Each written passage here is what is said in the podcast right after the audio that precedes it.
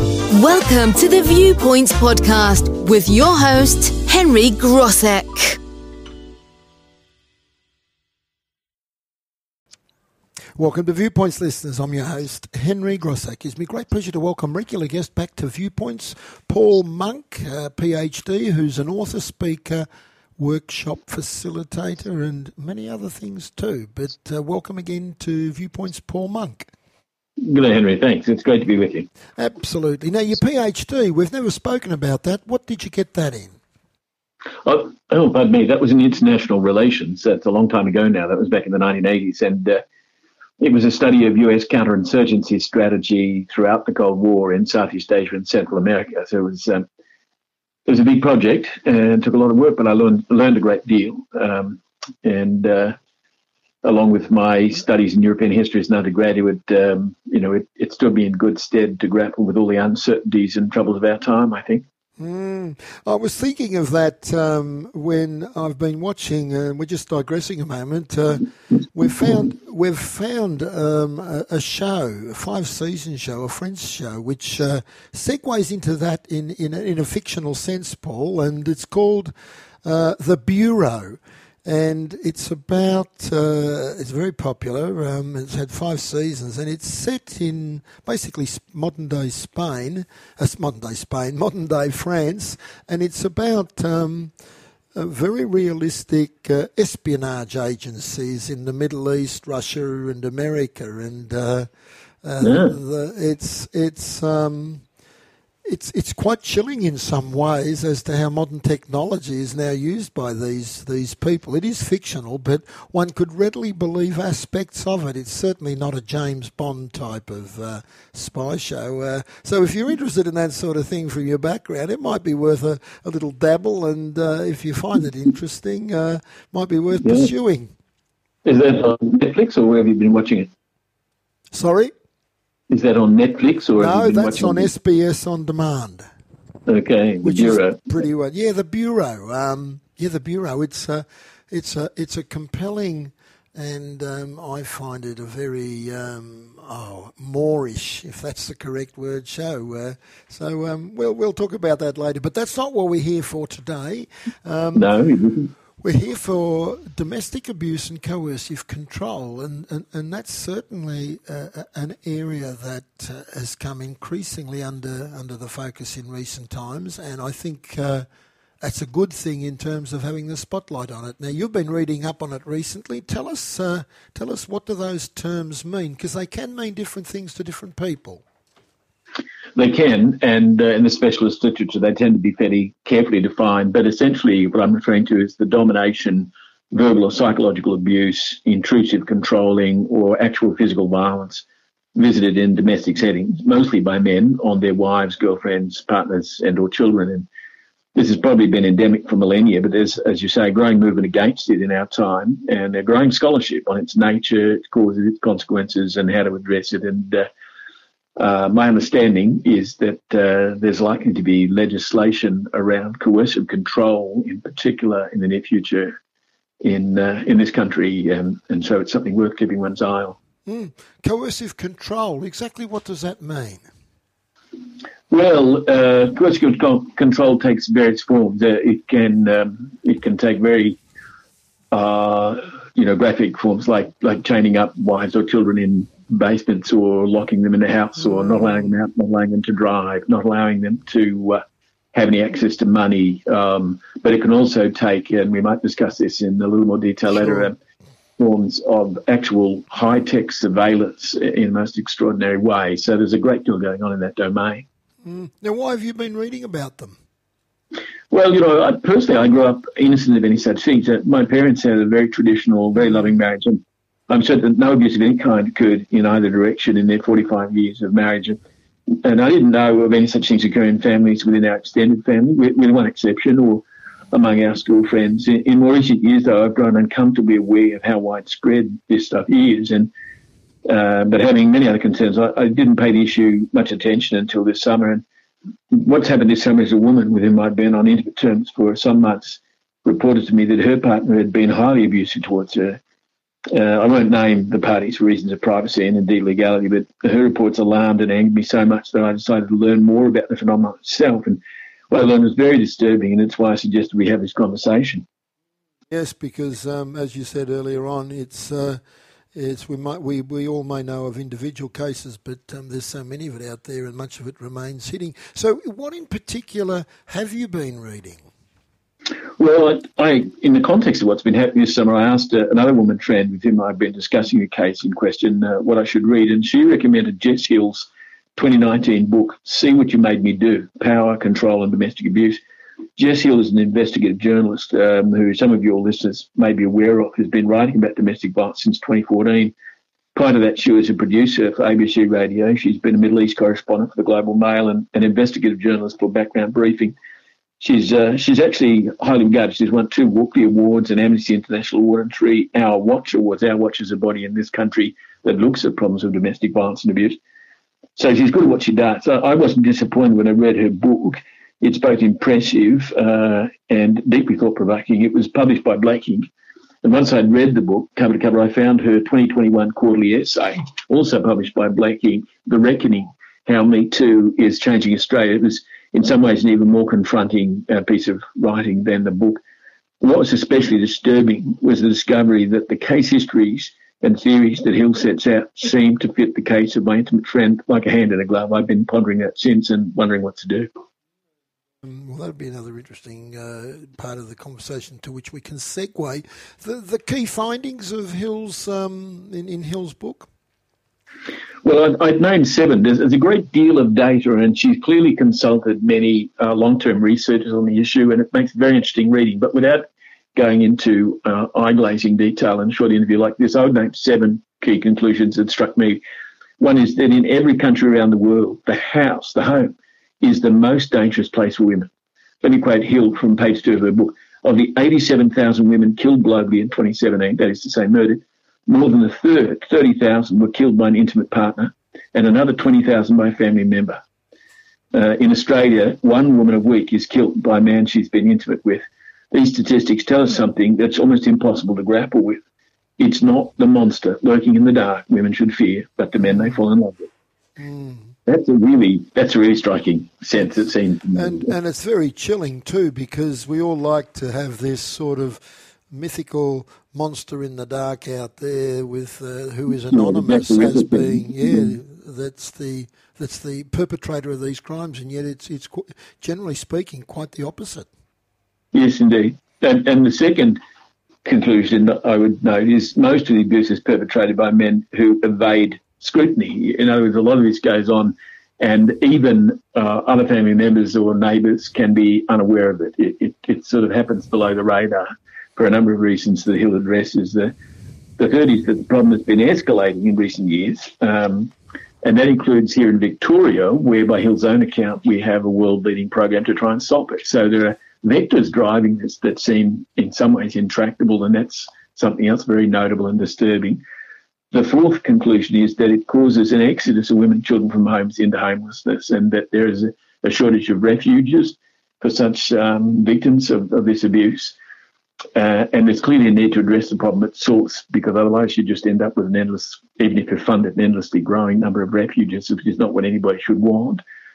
Uh, the fifth conclusion is that it's not even the physical violence that is the root problem, but psychological abuse, which extends to extraordinary controlling and intimidatory behaviour, uh, which is psychologically damaging and even crippling. The sixth is that the psychology of both victims and perpetrators is complex and riddled with paradoxes that require careful unpicking. That was the single most interesting part of the book. Why is it that women will very often stay with or go back to an abusive partner when one of the thought one would have thought intuitively that they they get the hell out of there. And and let me add, without going into names or as we say pack drill, that's the case with the intimate friend of mine to whom I've made reference that she really should leave the guy who's been abusing her, but she finds herself unable and unwilling to do it, which is very disturbing for me. And the seventh conclusion is in recent years, coercive control has extended the use, as I hinted earlier, of high tech apps that enable the abuser to monitor the movements, messaging, phone calls, contacts, and browsing histories of their partners or victims. That's, you know, it's like the Orwellian state, or what they say, the Chinese Communist Party, uh, turning into individuals in domestic circumstances with this all-out surveillance and coercive control, and um, that's really alarming. I mean, you know, that wasn't possible until a few years ago. No. So those are the seven conclusions that I've listed. Um, but there is a great deal else in the book that's well and truly worth reading. Absolutely. Absolutely. Yeah. It certainly is. We take a short break. Paul, can you hold the line? I certainly can. Welcome back to Viewpoints, listeners. I'm your host, Henry Grosek. In the middle of a discussion on domestic abuse and coercive control with Paul Monk, PhD, author, speaker, workshop facilitator. Welcome back, Paul.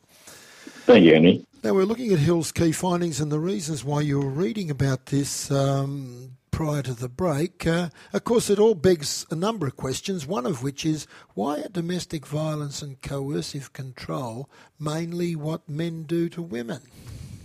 This is, a, this is a key subject in the book and one that Hill addresses to her credit with great uh, nuance and sensitivity. But to put it very briefly, since this is a short interview, uh, there are three uh, three reasons that one identify. One is long-term patriarchy, the male dominance of society as a historical institution. The second is resentment of and reactions against feminism and women's emancipation by men, particularly those who themselves feel somewhat powerless. And the third is uh, the most sort of interesting and complex, a sense of humiliation in a certain category of men not feeling sufficiently masculine. And given how we define masculinity as being strong and not not sort of um, sensitive or emotional, it's turned into a kind of demented misogyny and it's vented on women. And that's that's the really complex and ugly side of it in a way. Um, so this is the most complex and contested terrain. As a man who's I have many women friends, and I've never been abusive to partner. I find it induces a kind of a horror at what so many men do to, and kind of what I call moral vertigo. If, he was telling it straight, what am I to think of myself simply as a male, as a man, as a citizen? Others have said the same. It produces a kind of crisis of conscience. The more so because Hill's abundant evidence indicates that such abusive behaviours are often disguised by their victims and all but invisible to outsiders. So you, you can't always see it around you, you know. Um, and she writes, sometimes the victims remain in public, and to the rest of the world, her relationship looks perfect. Here, she isolates herself by refusing, out of shame, fear, or the desire to protect her partner, to tell anyone about the abuse. She doesn't need to be isolated entirely for coercive control to be effective. Uh, all the abuser needs is for her supportive connections to be damaged or uh, or removed. If an abuser decides to isolate his victim against her will, the campaign can become extreme, hiding car keys, intercepting messages and phone calls, threatening or assaulting friends and family.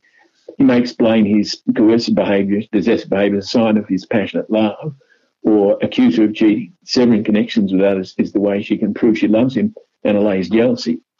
So the disturbing thing about this passage and many others in Hill's book for me is that it is a chillingly close fit with what my intimate friend has described her partner doing to her all this and more. Absolutely. Now, what were the most shocking things that you learned from reading Jess Hill's book and quarterly essay, given you've outlined some of the things already, uh, Paul? I would name three as the most shocking. The first is the extent of the problem that has been largely hidden uh, and, and its psychological nature, you know, not just physical violence, but uh, gaslighting and intimidation and uh, um, and so on, which seems to be very widespread. The second is the entrapment of victims by psychological um, uh, gaslighting or by financial insecurity, concerns about children, twisted love for the abuser. That gets very dark in a lot of ways. The third is this high-tech coercive control to which I referred. You know, for months, my intimate friend informed me she felt she was watched everywhere she went, her phone tapped, her emails monitored. I found it's very hard to believe. Then I read the following paragraph in Hill's book at page 33. Some abusers do an impressive job of being all knowing. They know which website she's visiting, who she's calling, the exact route she takes to work each day. Assuming godlike powers these days is easy, they can be purchased online.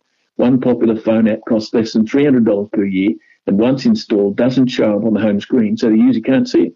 With this single app, the abuser gains remote access to that phone's text messages, call log, photos, emails, contacts, and browsing history. They can even block numbers for inbound and outbound calls and delete everything on the phone remotely. The victim's phone becomes a tracking device thanks to its inbuilt GPS. A stalker can sit at the computer and watch her move from one place to another on a street map. This is a nightmare scenario, but it's exactly what my intimate friend had been reporting. And, and here's Hill telling me, well, this happens, and it's high tech equipped. Mm. Um, there's a fourth disturbing conclusion, and, and it's one that was particularly revolting to me, given my sensibility. And as as a man who, you know, to be honest, rejects pornography as such, as distinct from the sublime and the erotic, which are different, I was horrified by Hill's account at pages 166 to, sorry, 146 to 48 of the rise and spread of hardcore porn in this century. It's been called gonzo porn, and it involves the abuse, degradation, and physical assault on women. I find this whole scene is, is appalling and criminal. The gonzo porn is now endemic. It's being watched by boys from the age of 13. It coincides with a surge of sexual violence and a collapse in even basic civilized norms regarding consensual and loving sexual intimacy. It's sickening. I should add that several months ago, my intimate friend informed me that her partner, and I quote, awakes at dawn and takes privileges that you should not want. I wrote a poem in response called Sordid Privileges, and I've worried about his behaviour towards her ever since. It's, uh, it's chilling stuff. Um, it's chilling stuff, Paul. Now, the Me Too movement, they've uh, become involved in this. How have they begun to tackle the problem in Australia?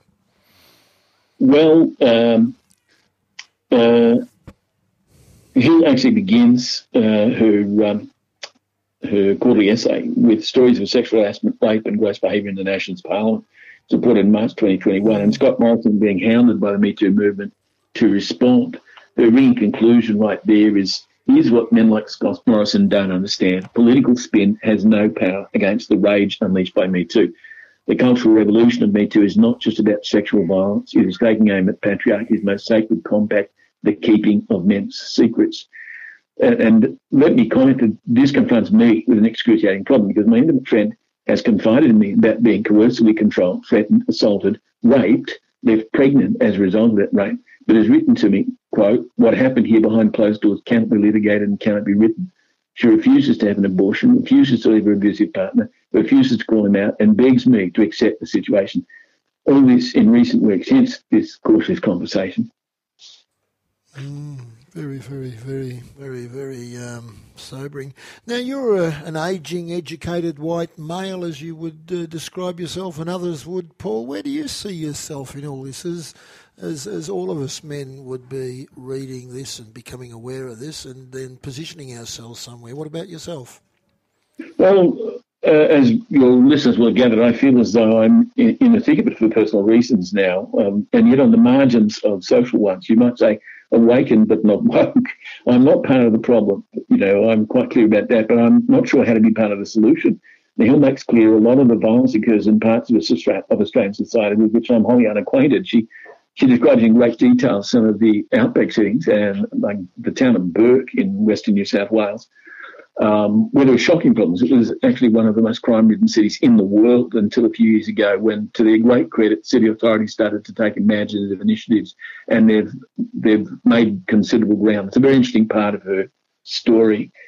Um, but the, the, the challenge uh, to me as an individual, of course, is, is in one sense, of course, to try to find a way to deal with the personal issue that I've been confronted with. But in the process, I think I'm going to be reaching out to a few people who are more deeply immersed in this than me, and uh, possibly including Jess Hill.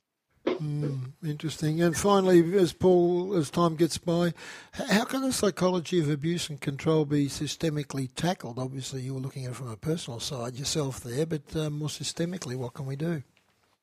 Well, to be honest, I'm not sure um, that the problem can be rooted out. There's so many factors generating it. Even Hill, in the final chapter of her book, wrote of having a crushing sense of futility, but her anger and passion are palpable, uh, and she's lit up the landscape for me and others.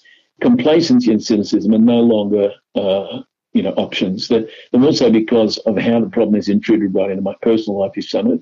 But Hill declares that the Victorian state government has set up well-being programs since 2015, and there is, in fact, since 2010, a national plan to reduce violence against women and children. It's just that its goals have been too vague and such violence continues to increase. So we need to do more and better. And she gives examples of what's been happening in, in various localities around the world, most notably in High Point, North Carolina, where a City Hall driven law enforcement program that brought together social workers, police, uh, lawyers, etc., uh, took constructive actions that have halved domestic homicides in that city over time, uh, and also have seen recidivism, which in cities that have such problems, which is many of them, uh, normally sits about 35 to 64 percent, has dropped in High Point to 16 percent. So they've made a real measurable impact.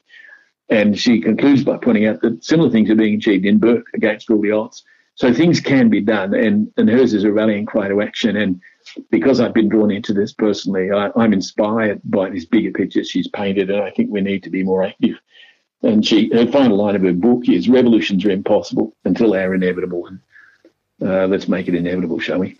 Absolutely, Paul, and that's a good note to finish on. Well, look, it's a very um, challenging and disturbing uh, topic to talk about, but it's one that needs to be brought out of the open more and more. Jess Hill's work has been great, and, and, and thank you so much for bringing it to the attention of, of, of our listeners because it's one that we need to get our heads out of the sand on and do something about.